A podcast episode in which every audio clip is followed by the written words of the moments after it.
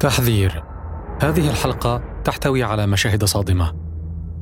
الرابع والعشرون من يونيو 2014 منطقة الهواري مدينة بنغازي شرقي ليبيا.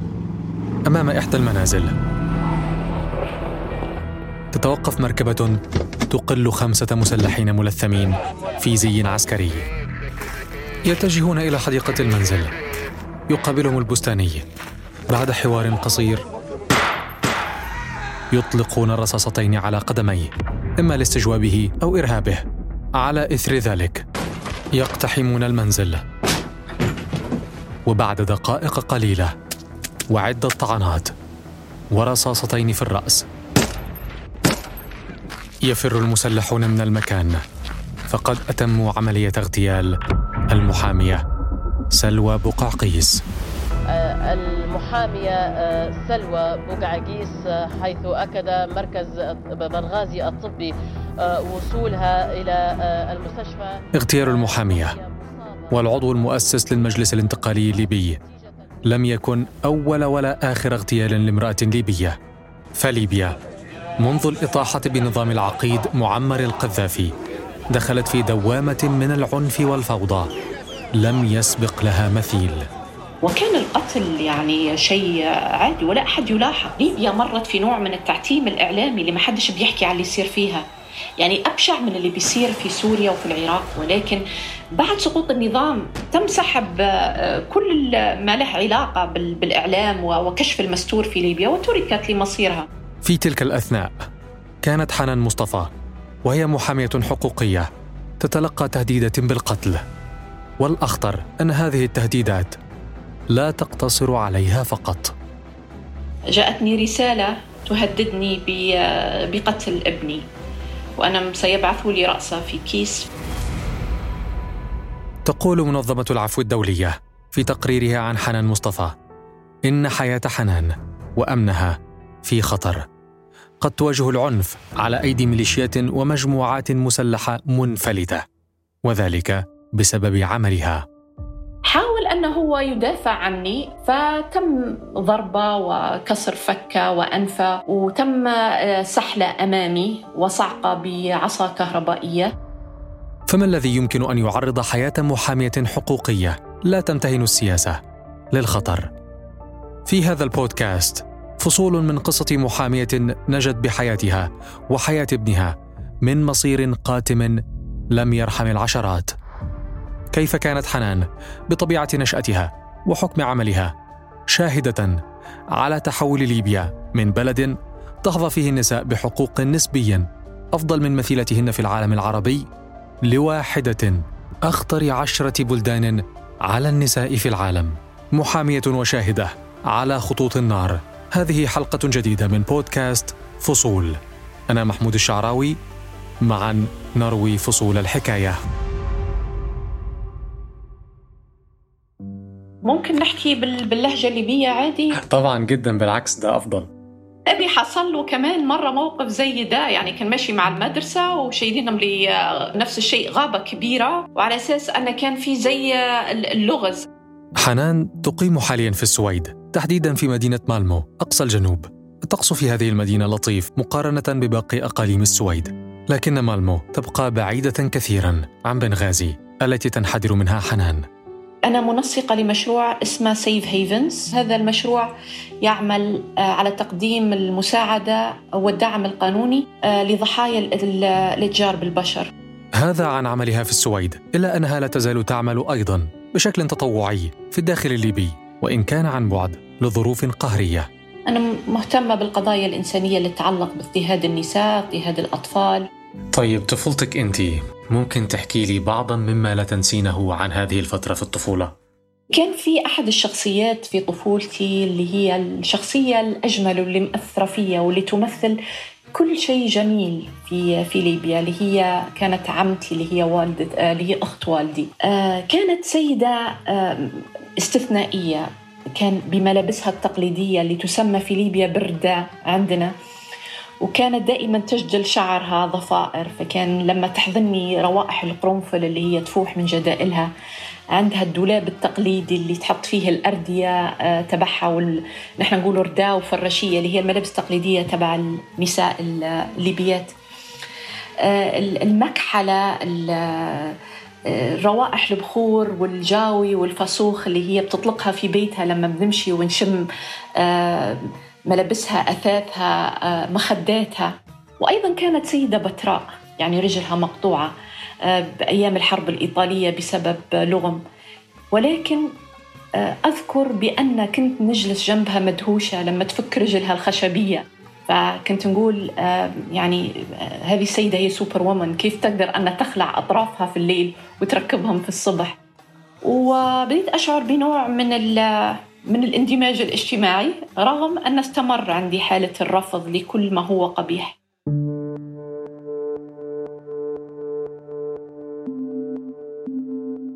يقول مراسل صحيفة نيويورك تايمز ديفيد كيركباتريك في تقرير كتبه للصحيفة بعد اغتيال المحامية سلوى بوقعيقيص على الرغم من طريقة حكم العقيد معمر القذافي الغريبة إلا أنها أعطت فرصا للنساء لم تمنح لهن. في كثير من الدول العربية على سبيل المثال سن الزواج بالنسبة للرجال والنساء متساو. لا يعتد بالطلاق الشفهي وحق الحضانة ممنوح للمطلقات بشكل تلقائي. أما وظائف الجيش والشرطة والقضاء فكانت أيضا مفتوحة بشكل ما للليبيات. لكن بيئة المجتمع الليبي ظلت محافظة خصوصا في القرى والمدن الصغيرة. مثلا نتذكر وأنا طفلة بعد عودتنا لليبيا وكنت ماشية في مشوار مع والدتي وركبنا الباص. وكان في راجل قاعد قدامنا هو وزوجته وكان طول السكة وهو بيهزأ فيها وبينكزها وبي وبيزغدها فكان هالشعور رغم إني طفلة ممكن عمري كان 12 سنة لكن كان عندي رغبة إني أنا يعني إني أقوم وأدافع عنها السيدة هذه. لكن حسيت أن هو كبير وأنا طفلة صغيرة وهالشعور الصغير بالشعور بالعجز ورؤية اضطهاد الآخرين آه، كان جدا عبء علي كطفلة. مواقف كهذه وإن أثارت في حنان نزعة الدفاع عن حق الضعيف إلا أنها لم تشعل بالضرورة رغبة في داخلها بأن تكون محامية. حقيقة أنا لم أختار المحاماة لعل الظروف هي اللي اختارتها لي يعني ما, ما كانش في بالي إطلاقا أني أنا توجه لدراسة القانون أو أن أكون محامية في يوم من الأيام. في العادة مكاتب تنسيق الثانوية العامة هي التي تختار ما ندرس وغالبا لا نحب ما اختير لنا إلا في أحيان قليلة. أرى بأن المحاماة من أكثر المهن الشريفة. آه، من أهم أدوارها أن هي تحسن جودة حقوق الإنسان على الكوكب. بدأت حنان مشوارها في المحاماة بمكتب صغير في بنغازي صغير جدا لدرجة أن أهلها كانوا يتندرون على صغر حجمه. كانوا حتى أهلي بيسخروا مني ويقولوا لي أنت فاتحة كشك محاماة مش مكتب. وإيه اللي تعلمتيه من ممارسة المحاماة تطبيقا عمليا على أرض الواقع حنان؟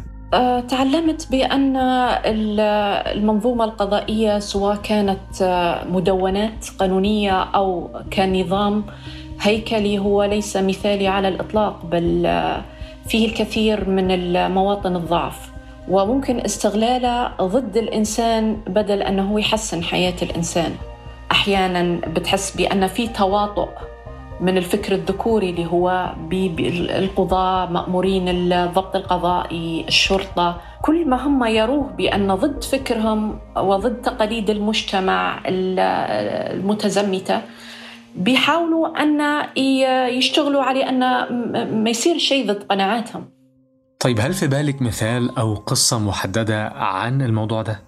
يعني مثلا فكان في مرأة أذكر آه، وكلتني في قضية وكانت آه، تريد السفر إلى الخارج لدراسة الدكتوراه كانت مبتعثة وكانت حاضنة لطفلها وطلبت من القاضي أنه هو يعطيها إذن آه، بالسفر بالطفلة المحظونة للخارج والأب كان يمانع ذلك ورافض أن هي تأخذ معها البنت. فرفعنا قضية وحكينا أن هذا سيرفع من, من, من قيمة هذه الأم ومن رؤيتها للحياة ومن دخلها الاقتصادي أيضا.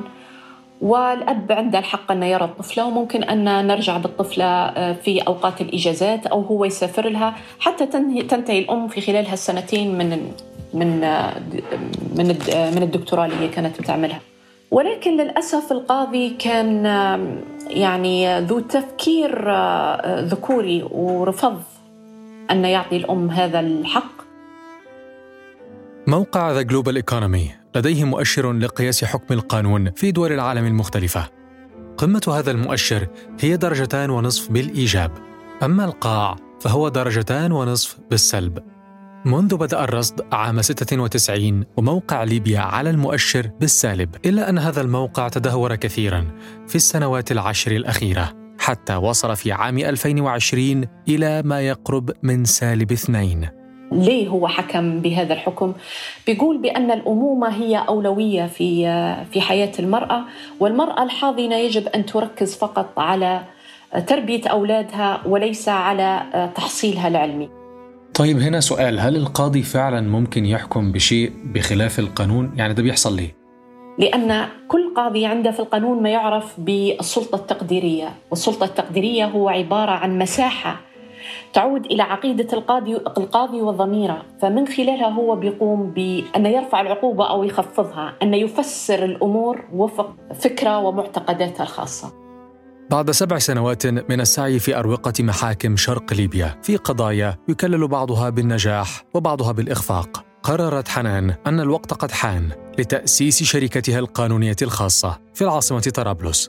وبمحض الصدفة ستتولى حنان نوعا من القضايا سيفتح عليها أبوابا من المتاعب والمخاطر الجمة. أه، بداية قضايا اختطاف الأطفال وعلمي بأن هي ظاهرة كان مع أه، سيدة إنجليزية كانت متزوجة من ليبي. والتقيتها في مدرسة ابني أه، كانت مدرسة لغة إنجليزية. وسألتني استشارتني يعني في قضيتها قالت لي أنا عندي طفلة وأبوها ليبي واختطفها من بريطانيا واضطريت أني نجي إلى ليبيا وهي مقيمة وتعمل في ليبيا منذ فترة ولكنها لم ترى ابنتها من ثلاث سنين من وقت ما اختطفها الأب. أعطيتها استشارة وبعدين حسيت بأن الأمر المفروض ما يكونش استشارة فقط حسيت برغبة في أني ناخذ القضية. فأخذت القضية و ولما اطلعت على الموضوع اكتشفت بأن آه، في حكم برضو صادر وهذا الحكم يعطيها حق حضانة بنتها في ليبيا وهذا موافق للقانون. لما تابعت القضية وجدت أن الأب كان يهرب هذه الطفلة آه، كل ما يريد المأمورين الضبط القضائي أنهم ينفذوا الحكم كان آه، يقوم بتهريب الطفلة لمناطق مختلفة. هي لجأت مع سفارتها آه، ذلك الوقت وكان في ضغط سياسي كان قبل سقوط النظام السابق. واستطاعت أن هي مع ضغط دبلوماسي أن يتم تنفيذ الحكم. جلبت لها هذه القضية المزيد من القضايا من ذات النوع. طفحت هذه القضايا على السطح لما سمعوا بهذه القضية وأن مكتبي كان ماسك هذه القضية. فمسكت تقريبا توليت الوكالة في في تقريبا 15 قضية. واحدة من هذه القضايا ستضع حياة حنان وأسرتها على المحك. تحصلت على ما يقارب أه، سبع أحكام قضائية.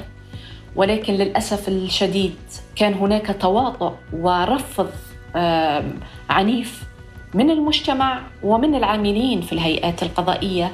كانوا يتواطؤوا مع الآباء وتبليغهم قبل التنفيذ بأن بكرة إحنا حنجي وننفذ. ولكن كان الأمر آه، محتمل قبل 2011 كان من من الممكن أنك أنت تتعب وتجاهد وتقدم آه، آه، تستأنف الأحكام وتأخذ الموضوع إلى مراحل متقدمة أمام جهات مختصة حتى تصل للحق. ولكن بعد 2011 أصبح الأمر أكثر سوءا.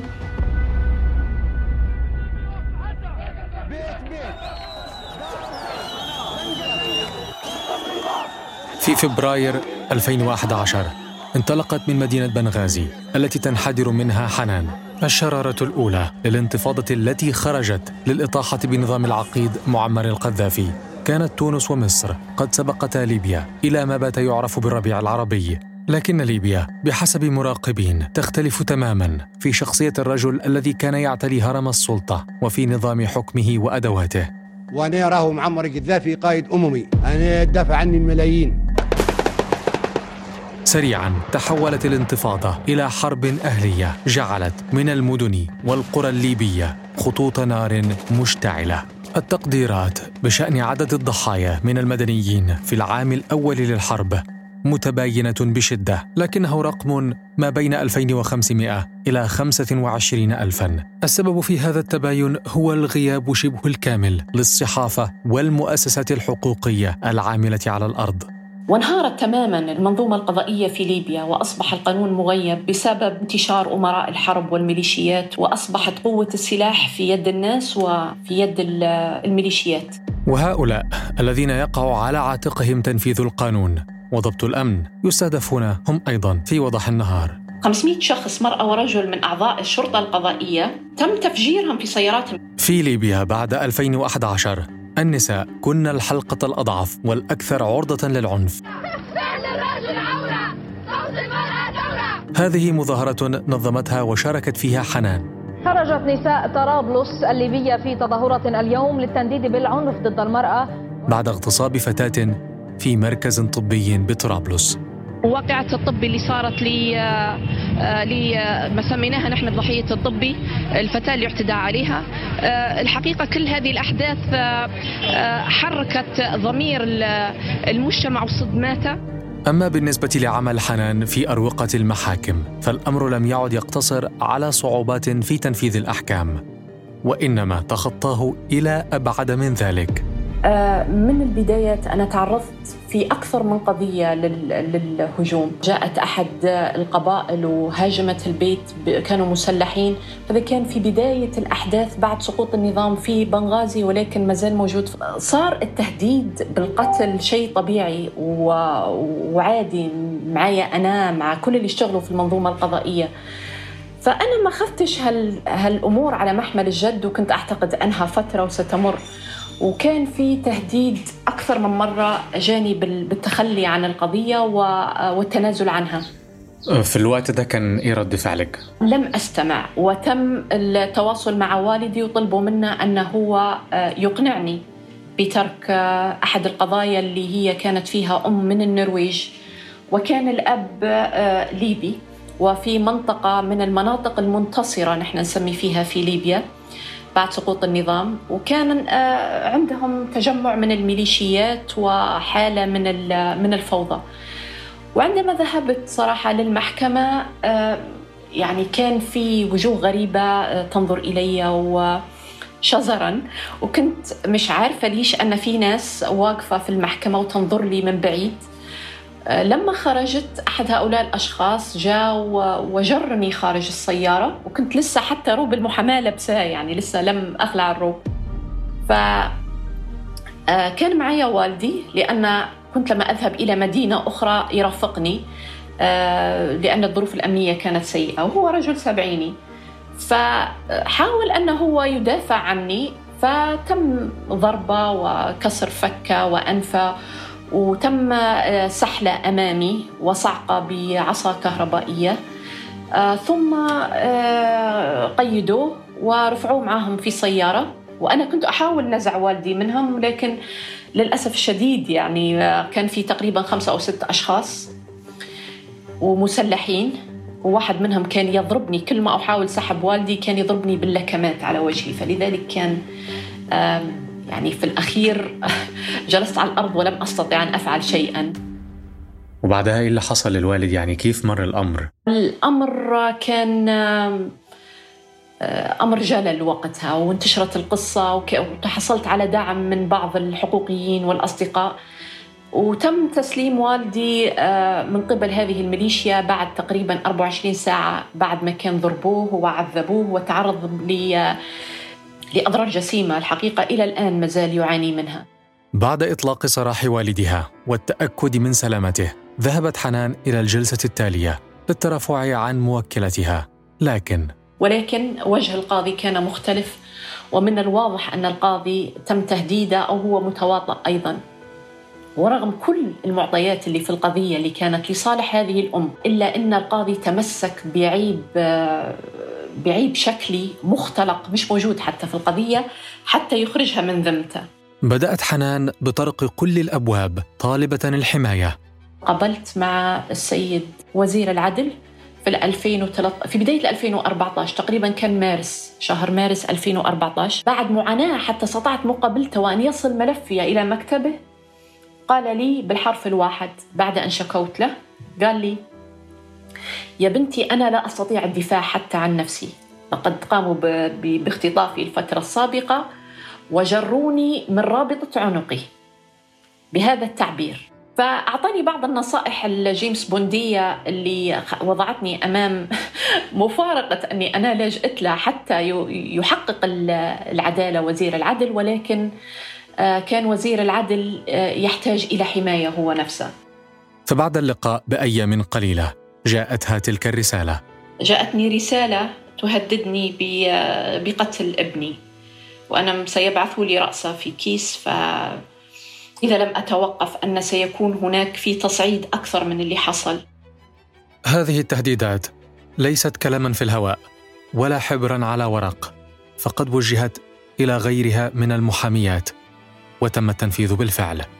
آه عندنا زميلة وقصتها أيضا مشهورة اسمها سلوى بقعقيس وهي آه محامية أيضا و وناشطة وسياسية وتم ذبحها في بيتها في شهر آه، أعتقد كان في شهر خمسة أو ستة في 2000 و 2014 وهذا ساعد القرار على طول يعني آه، الشعور بالخيبة. نحن كنساء أن تقتل أصبحت المرأة الليبية لأول مرة في تاريخ ليبيا. تقتل آه، غيلة تغتال مرأة في بيتها ذبحت وضربت بالرصاص.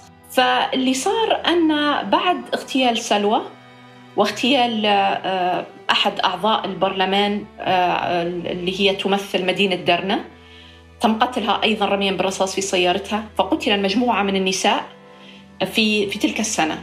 لم يعد أمام حنان من بد سوى ترك الوطن. واللجوء إلى الضفة الأخرى من المتوسط بحثا عن الأمان لها ولابنها الصغير. لذلك تواصلت معي المسؤولة على المنسقة للمكتب الأمنستي وإجتني على البيت وقالت لي إذا كان أنا ننصحك بالمغادرة.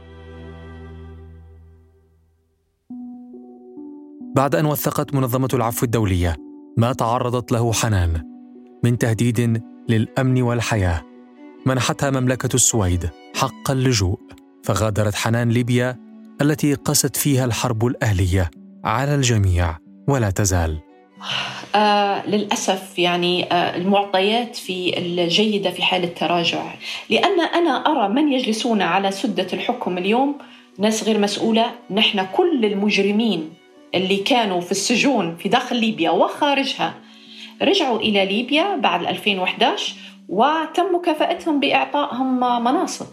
لكن مع ذلك يبقى هناك هامش ولو ضئيل لما يمكن فعله. أنا أحاول أن أعمل من, من المكان اللي أنا فيه اليوم.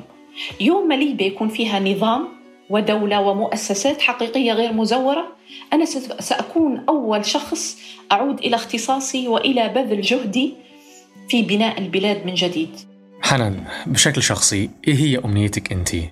أنا أتمنى أن أعود إلى بيت أبي. أني أطرق على الباب وتفتح لي أمي ونشم روائح أكلها. أتمنى أني نقعد في الأمسي في الأمسيات الجميلة خاصة فترة الصيف تحت شجرة التوت اللي في بيت أهلي. اللي أنا لعبت تحتها وأنا طفلة. أني نتسلق العريشة اللي فيها العنب في بيت أهلي. أصوات عائلتي لما نتجمعوا مع بعض أصوات الضحك وأصوات اللحظات الجميلة القليلة اللي هي تعني لي الكثير وتعني الوطن. وإلى أن تهتز أغصان العنب على العرائش وتفوح رائحة القرنفل من الضفائر وتتعالى أصوات الضحكات في قاعات السمر. لا تزال ليبيا تائهة بين ركام الحرب الأهلية. تطاردها أشباح الجريمة والتطرف والتفتت. لكن لعل في من بقوا أو رحلوا من الليبيات والليبيين املا يرشدها إلى غد أفضل أنا محمود الشعراوي دمت في صحة وسلام. بودكاست فصول يأتيكم من شبكة الشرق الأوسط للإرسال. استمع صباح كل اثنين على أبل بودكاست، جوجل بودكاست، سبوتيفاي، ساوند كلاود، وعبر أثير راديو سوا وموقع قناة الحرة